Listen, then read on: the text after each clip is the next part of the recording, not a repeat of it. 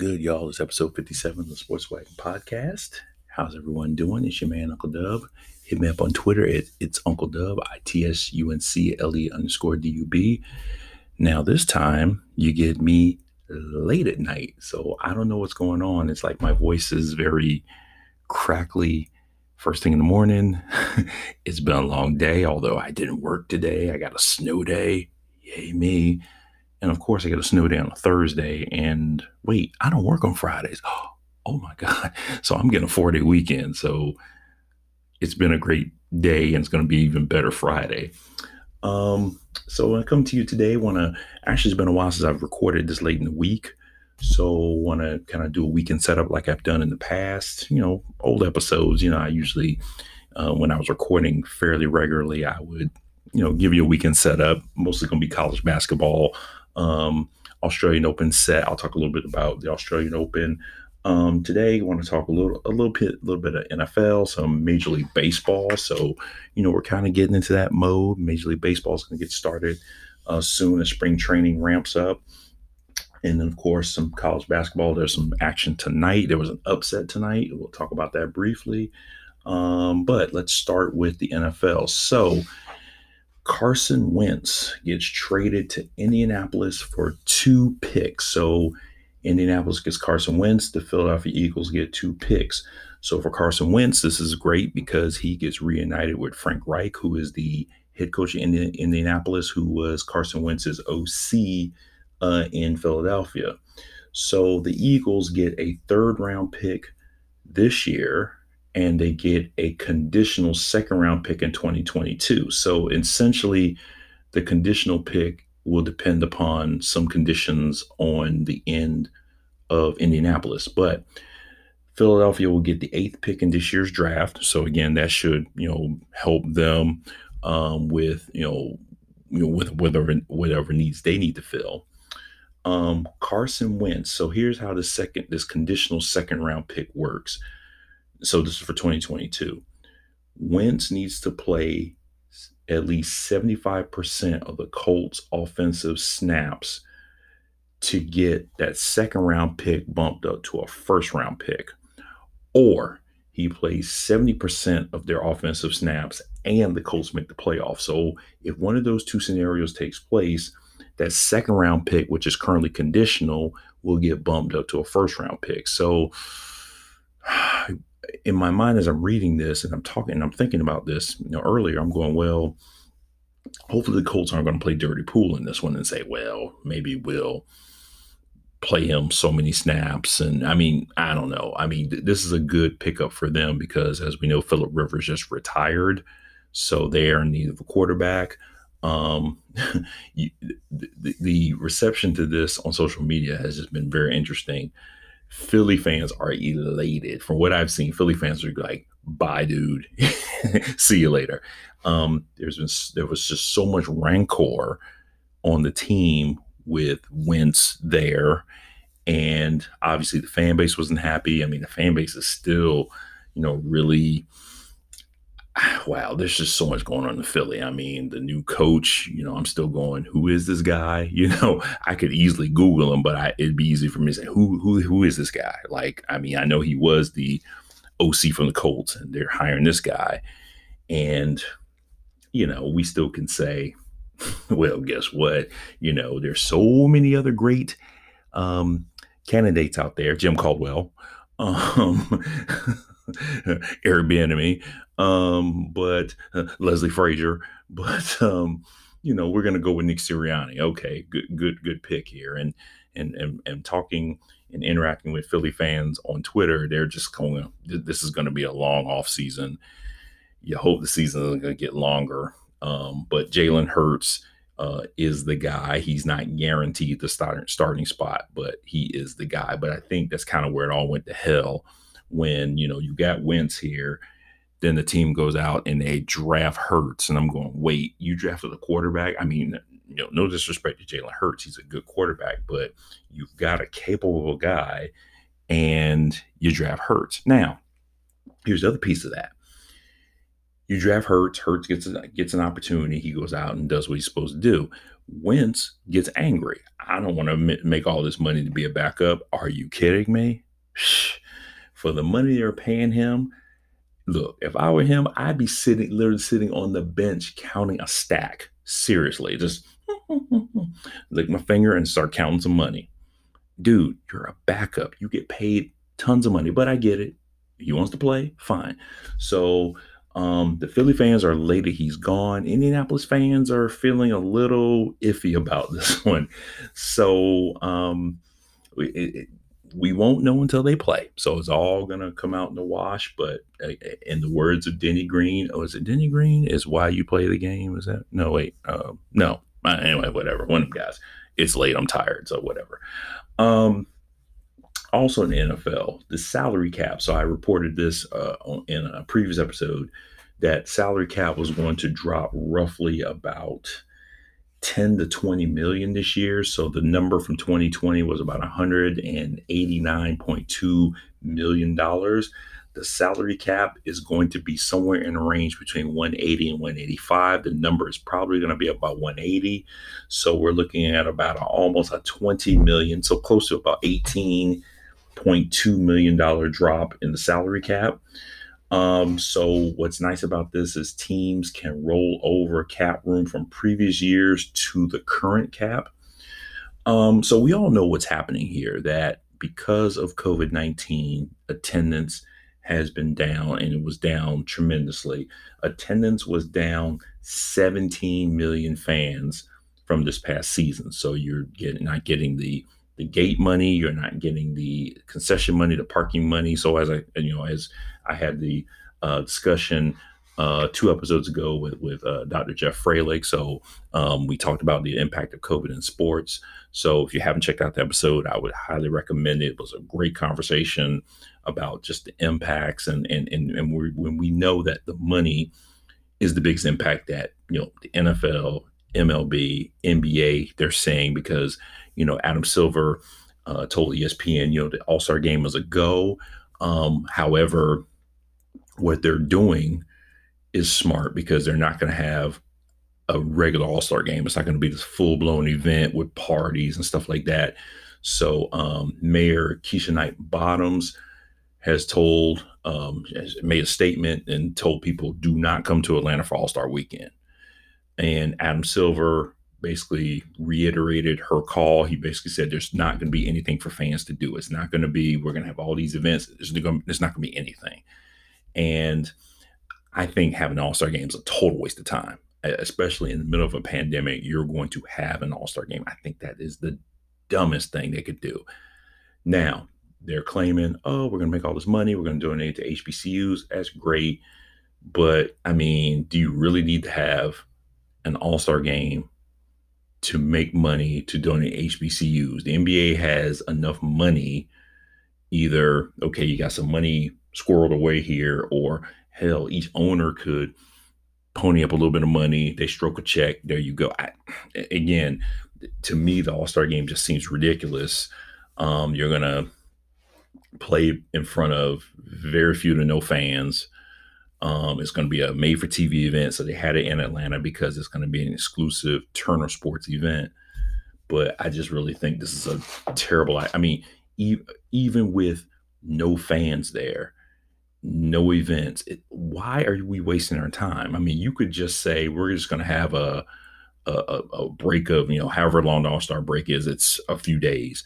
Just give these guys a break. Just let them rest. I mean, remember you know this past season bled into this season, so these guys started training camp. Um, let's see what if the season ended. And the season ended in October and then they had to turn right around, around and go back to training camp because again, training camp usually starts around October. So the season started in December. So the season started a little before Christmas. So these guys need a break.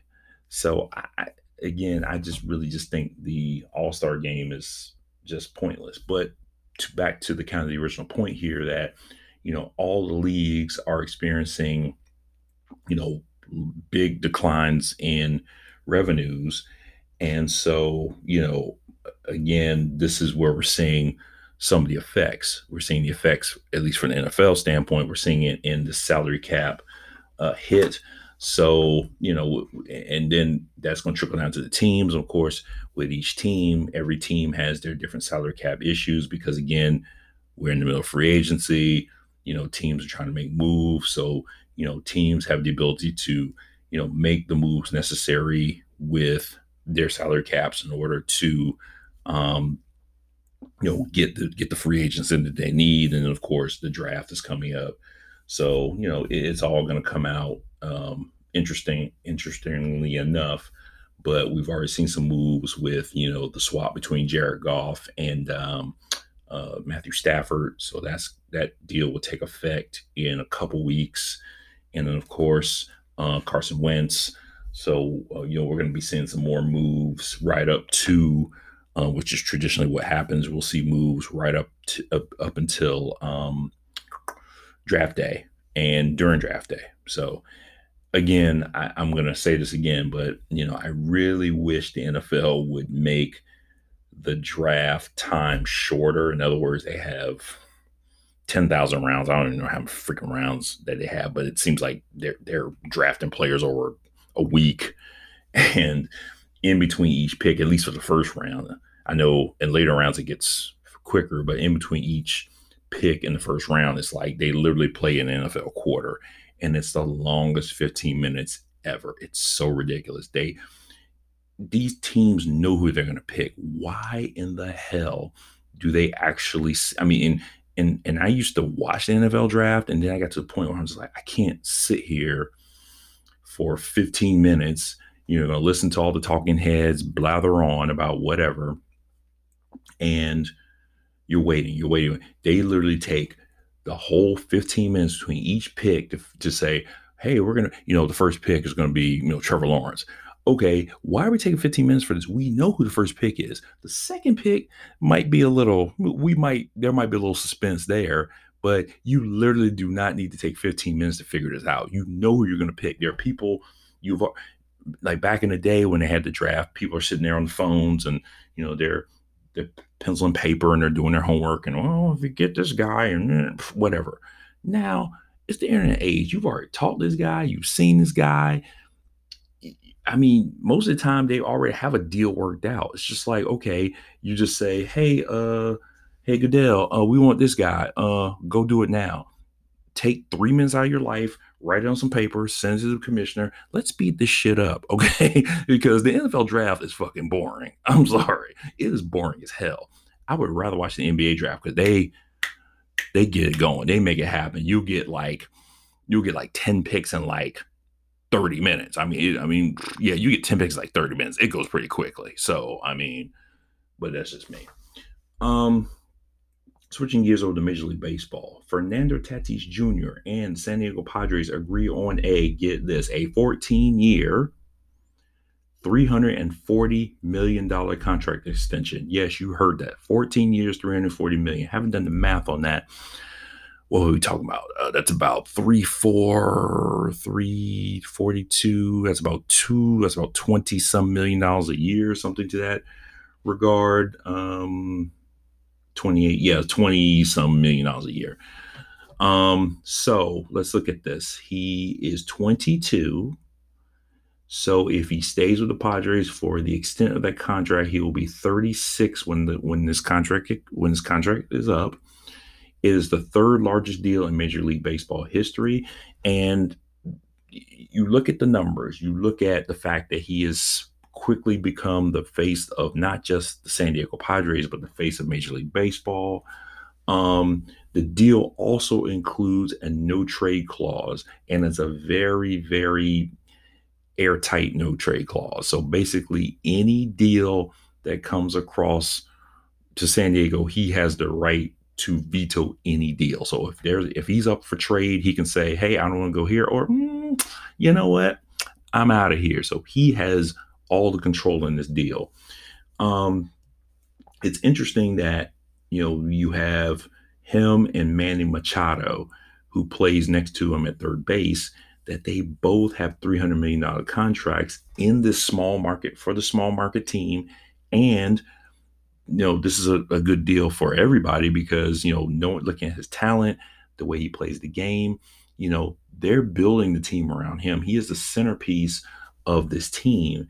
And I, I, when I saw these numbers, I was like, wait, wait, wait, this has to be a mistake. I'm totally reading this wrong. I took off my glasses. I looked at it again. I'm going, wow, that's a lot of money, but it's money well spent. So it's going to be interesting to see, you know, how the Padres. I mean, they've lost some players. I think a couple players, you know, left and signed deals with other teams. But um, I think that you know the Padres are in the playoffs last year, so you know one of those things that you expect to see is them to improve. Although um, I think what the what the Caesar Sports Book has the Dodgers. Um, I think they put out the odds of how many games they're going to win this season, and I think, oh my gosh, I can't remember the number, but nevertheless, they have them winning about a hundred and how many games? I check it real quick. Highest, let's see, they opened with the highest season wins betting total since the 99 Yankees. So, yeah, the sports book has them winning 104, 104 and a half. So let's say 105 games. So they have them winning 105 games. So what 162 game season, that means they'll go if if it happens, they'll go what 105 and 57. Yeah, 105 and 57. So they're saying um, the William Hill Sportsbook is saying that the Dodgers are going to win 105 games and lose 57. That's pretty good. Um, and then, of course, the Padres, while we're speaking of them, they are opening with winning 92 games this season. But, you know, that's what they have to contend with. So, you know, the Dodgers are still you're pretty much your best odds on favorite to repeat as World Series champions. But you know the National League is you know it, it's it's coming along uh, because of you know this this these sorts of deals. So I mean, congrats to him. Great deal. It's going to be interesting to see you know how he's going to uh, play as the season goes on. Hoping that things go uh, in the right direction because so far everything is still on track to go the 162 games. Um, also, Major League Baseball, Tim Tebow retires from the Mets organization after five years. So in 2019, he played 77 games in their uh, in their farm system. He hit 163 with four home runs for his career. He has a 223 batting average. Um, I reported this because there was nothing else for baseball. I mean, initially I saw that he was invited to spring training and I was like, why? because I honestly forgot he was playing baseball. I totally forgot. But, you know, he, I, I basically applaud him because he knew when to just say, it's time to go. And, and that's smart on his behalf because, you know, you, he hits what 163, four home runs in 2019. Um, 223 for his career is not bad but I mean, if you think about other dual sport athletes like DJ Dozier, like, you know, primetime, um, you know, a lot of there's a long list of guys who are two sport athletes like him. The difference is the vast majority of them got to the big show. He did not. I think he topped out at AAA. So for whatever reason, you know, I'm not sitting here saying I'm this Tim Tebow baseball historian, but you know, there's clearly something that just kept him from you know hitting that next level to at least try to at least play uh, in the major leagues. But you know, I mean, he what does he do? He he's already um, a, a, analyst at ESPN, uh, SEC Network, ESPN. So, I mean, plus I'm sure he hopefully he's got some football money somewhere, and he's a Heisman Trophy winner. So, you know, he gonna be all right. I mean, let, let's let's go and keep that shit 100.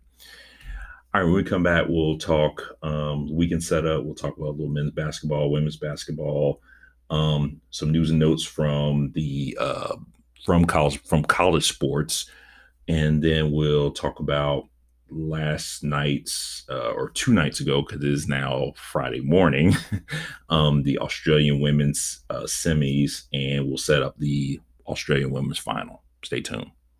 All right, welcome back. So let's look at the weekend here. So as I mentioned, the weekend is going to be mostly uh, college basketball. So first, let's look at tonight. There are a couple games tonight. Uh, number 11, Iowa went to Wisconsin and they beat Wisconsin 77 to 62. Uh, Luka Garza, so he's currently a Wooden Award uh, nominee, 30 points, eight rebounds. Joe Wieskamp chipped in with 17 points. Um, watch some of this game. I mean, Iowa pretty much had a fairly comfortable lead for most of the game. Um, they led, um, uh, had a nine point lead the half but then uh, went ahead and, and actually outscored Wisconsin by six points in the second half, but you know went on to a very comfortable win. Iowa shot 63% from three point land. They shot 51% from the field. Conversely, Wisconsin shot poorly from both three point land. So anywhere between, uh, they shot about 30% from three point land and uh, 30% from the field. So again, you know, the, the shooting for Iowa uh, tend to uh, what made the difference here. Um, number one, Gonzaga, uh, easy win over their arch rivals, uh, St. Mary's 87 65. Corey Kispert at 20 points for the number one uh, ranked Bulldogs. Um, we did have one upset tonight. Uh, number six, Houston falls to Wichita State 60, uh, 68 63. Um, the game looked fairly even as far as stats are concerned. Each team at any time had a double digit lead. So at one point, Houston had his largest lead was 12. Wichita State, as largest lead was 10. So again, this ought to prove to be interesting for the American Conference as um, you know we come down the stretch here. Wichita State is actually currently um, first in the American Conference. Houston is second. Uh, they have a half game lead over Houston. So again, you know, you, you know, Houston, you know, under Kelvin Sampson, you know, they've been looking really good over the last couple seasons. Um, a lot of folks think that you know they've got this opportunity to make a deep run to the tournament. I tend to agree. Um, you know, uh, it seems like the top ten uh, outside of um, Gonzaga and uh, Baylor you know everybody from three on down has just kind of been it's just been a nice game of um, musical chairs. Um, so some of the teams that you know I'm mentioning will be in action uh, over the next few days. Um, let's look at the Saturday slate. Uh, so starting at two o'clock on ESPN, Texas Tech number 15 will visit uh, Lawrence to take on number 23 Kansas. Kansas is back in the top 25. So we'll see, you know, them probably make a slow climb back into this thing as we move towards tournament time. Um, ABC at three o'clock. Now, this game is still on schedule considering all the things that are happening in Texas. West Virginia, number 13, is scheduled to visit number 12, Texas in Austin. Again, as of right now, the game is still on. I I would be I would not be surprised if the game gets canceled, but we'll see what happens. Um, the 8 p.m. blockbuster game on ESPN, number seven Duke, number seven Virginia rather visits Duke and Cam- at Cameron Indoor Stadium. So again, you know Duke is still trying to get those one or two signature wins to kind of help push them back into um, the tournament talk. But right now, they're kind of on the bubble, and those are that those are words that you rarely say to yourself. Duke on the bubble. That's something you never say, but you know you you know the, with the year everyone's having, Duke is not having a great year. My last episode, I talked about you know Jalen Johnson and you know him opting out, and you know all the you know folks who just have all the these grand ideas of what that means, but nevertheless, uh, on top of all that, you know Duke is not having uh, the best season on Sunday. Number three, Michigan goes to Columbus to take on arch rival number four, Ohio State. That's CBS at one o'clock. So you didn't get them on the gridiron, but you're going to get them on the hardwood. So both of these teams are going to literally go hard in the paint to see if they can win this game and to kind of, you know, establish dominance in the Big Ten. Um, women's basketball. Actually, I didn't catch up on these scores here. We had some scores tonight. I'll come back to those just a moment. Uh, your Friday night games Oregon, number 13, Oregon visits number 8, UCLA. That'll be on the Pac 12 network at 8 p.m. On Sunday, you've got a nice slate of games from the SEC and the Big Ten. Number 21, Tennessee goes to Athens to play Georgia. That's noon on the SEC network. Um, number 15. So we got to run it back. On Sunday, number 15, Ohio State visits Ann Arbor, Crisler Arena to take on number 11, Michigan. That's ESPN at 2 o'clock. Uh, number 17, Kentucky will visit uh, Dawn Staley and the South Carolina Gamecocks, ranked number two in Columbia. That'll be ESPN at 3 o'clock.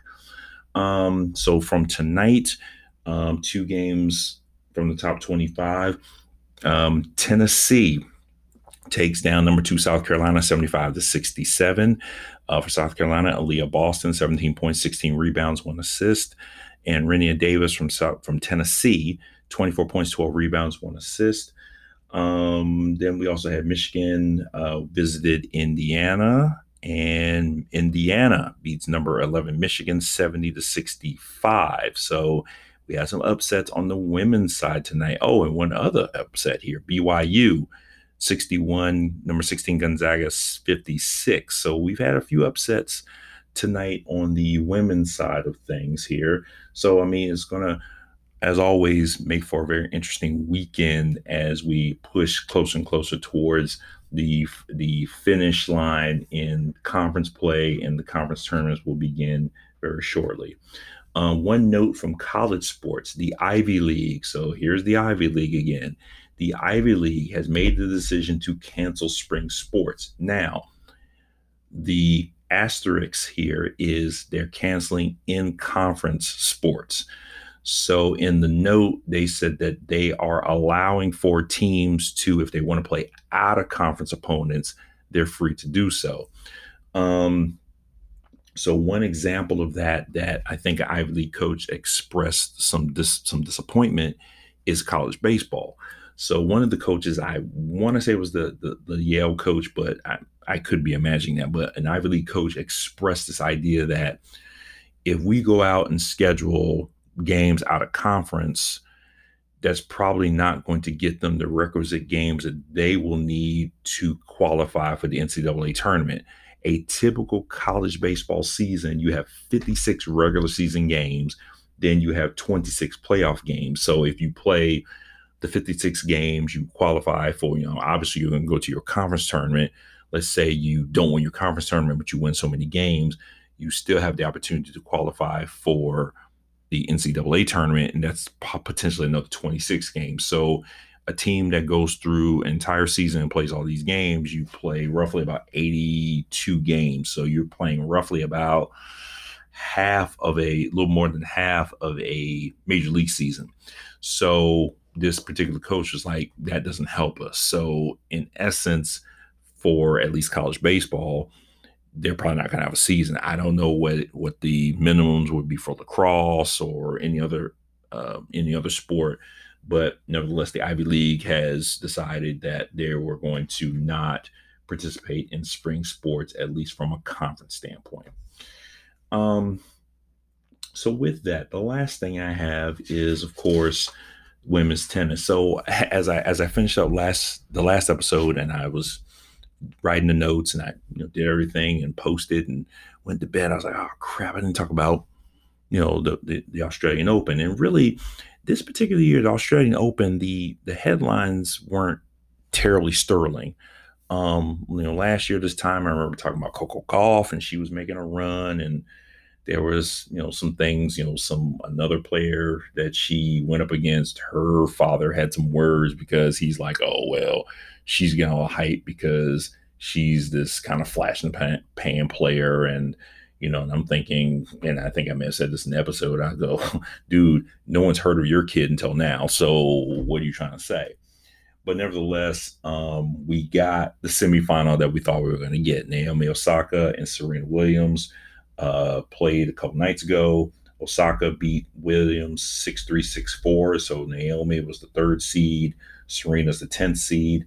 Um, so Naomi Osaka will meet fellow American Jennifer Brady. She's the 22nd seed. She defeated uh, Karolina Muchova, who's the 25th seed, 6'3", Um, Muchova um, knocked off the number one seed and number one player in the world, Ash Barty.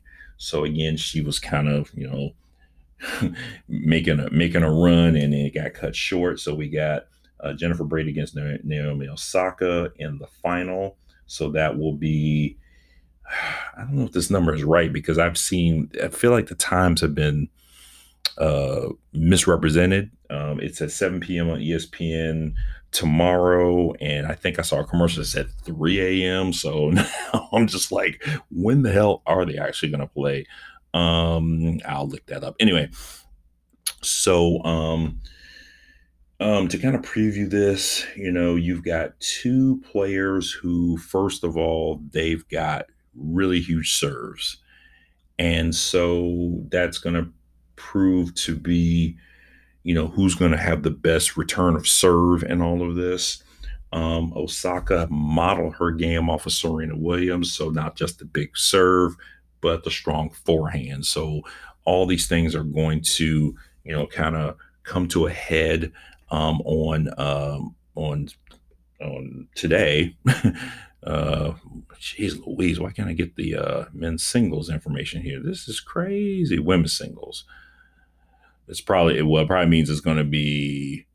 So it's actually going to be 3:30 a.m. on Saturday. So right, so that's correct. I don't know why it said 7 p.m. on ESPN's website. Anyway, so so um, I think, if I recall correctly, I know she has been in a. I think Jen Brady has been in a final before, either or she's been in the semifinals. Nevertheless, um, we're going to see a game where I think um, unforced errors will play a role in you know the player who has the more the most unforced errors will probably be the one that's going to be in the short end of this. I mean, that's obvious in tennis, but I mean, when you're hitting um, when, when, you, when you want to play that baseline game. I, I, think the baseline game works for some, but not for everybody.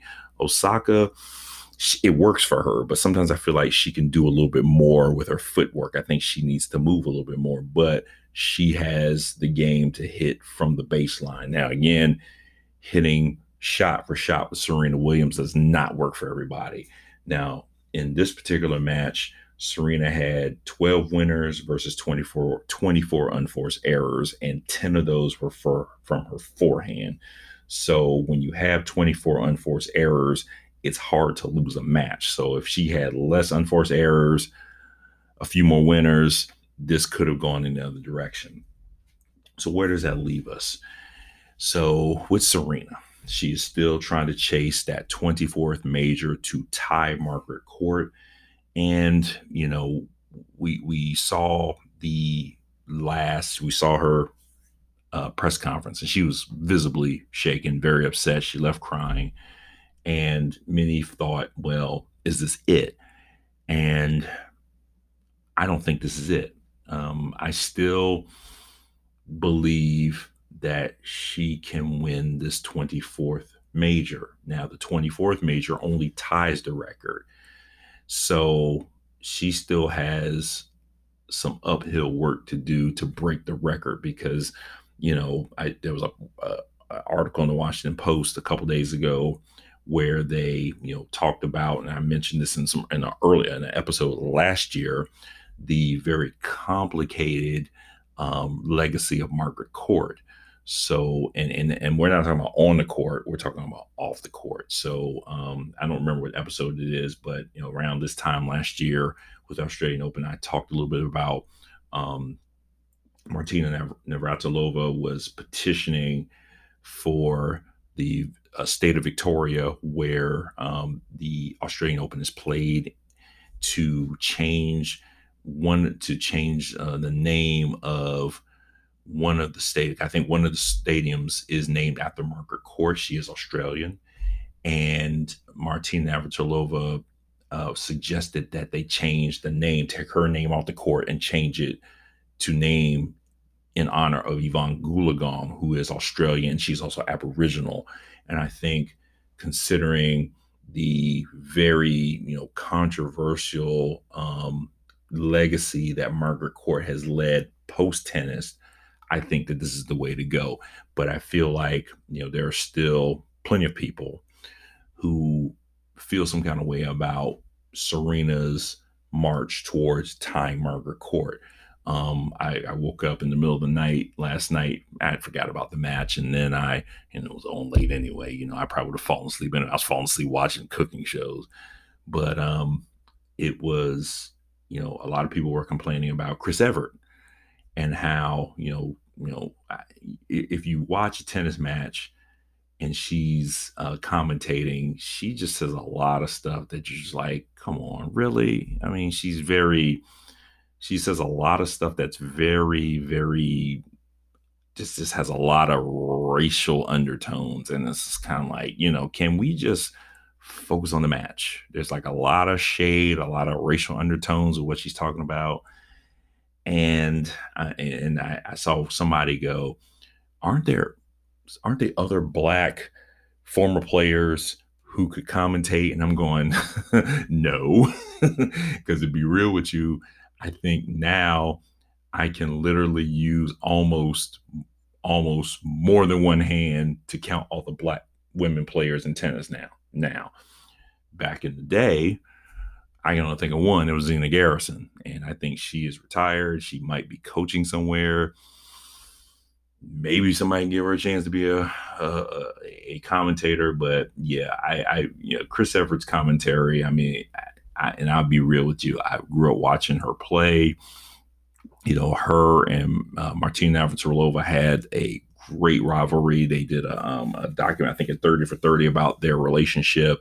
You know, they were rivals, but they, you know, were friends and, and, and became friends over time. But, you know, I, I just really feel like you know her commentary just goes outside of tennis when when Serena plays and it's very bothersome and I totally agree with that.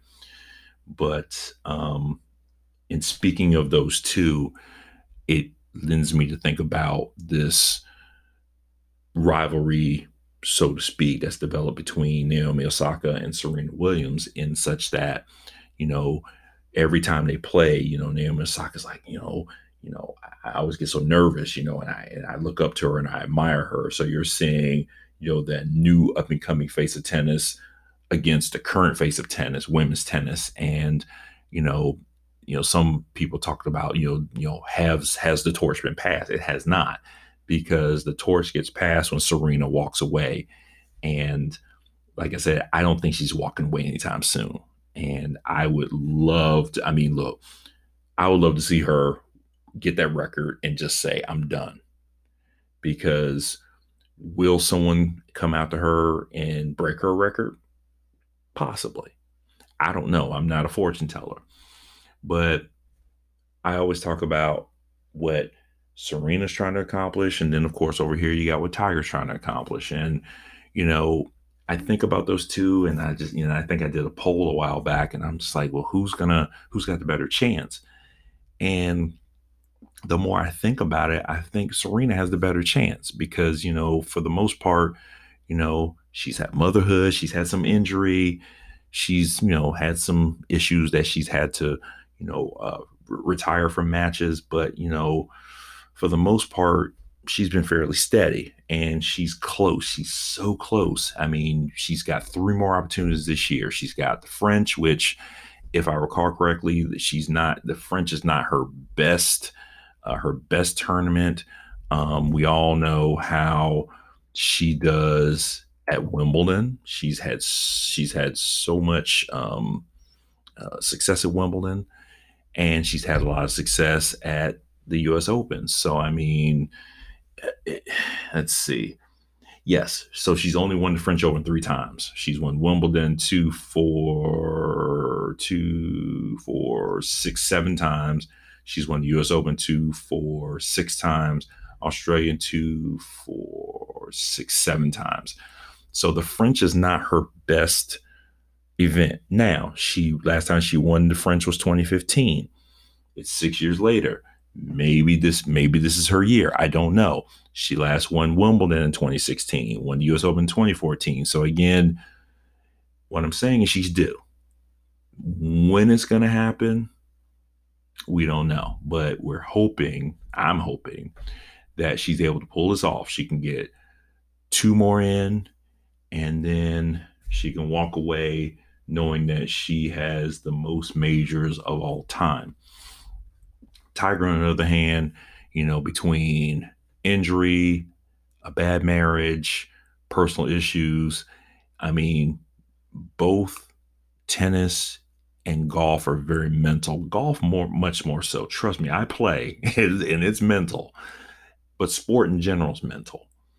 But I feel like you know to tweak his you know to tweak his game at this late in at this late in his career it, it is difficult because you know I remember I talked about I think before might have been the U.S. Open last year where he decided I'm gonna change my putter dude, why would you change your putter right before you're about to go play the U.S. Open? That is that's crazy. You know, that's like, oh well, I've been swinging the swinging the club this way. I'm gonna try to change my swing just a little bit. Are you insane? Do what you've been doing. Just, just go out there, do what you do, and figure it out. Just don't change anything now. That's crazy. But here we are. So um, Serena, I don't think is done, and I, I would yeah, she she she's gonna be okay. I, I think um, she just has to, you know, take some time and, and, and get herself ready. I mean, it's February. The French is not until May if it's gonna go on like it's supposed to. So we'll see. Like I said, I think uh, I think she's due. Let's say, if not the French, maybe Wimbledon. I, I think one of those two she'll tie the record. So if she ties the record with one of those, maybe the US Open she gets it done. But I think I have a feeling that one of those two she's due. Maybe maybe it's going to be the French Open. All right. So ladies and gentlemen, again, I appreciate you listening. Thank you for the um, the kind words, the support on Twitter. Um, don't forget to rate, subscribe, tell a friend. Um, you see all my information in the show notes. I'm on Twitter. It's Uncle Dub, I T S U N C L E underscore D U B. Until next time. So hopefully I will be back with you on Monday. So we'll kind of recap the weekend, get ready for the week ahead. We'll talk college college basketball. We'll see what things have developed over the weekend. Um, I'm looking forward to um, bringing you another guest next week. So uh, until then, thank you, and I will talk to you on Monday.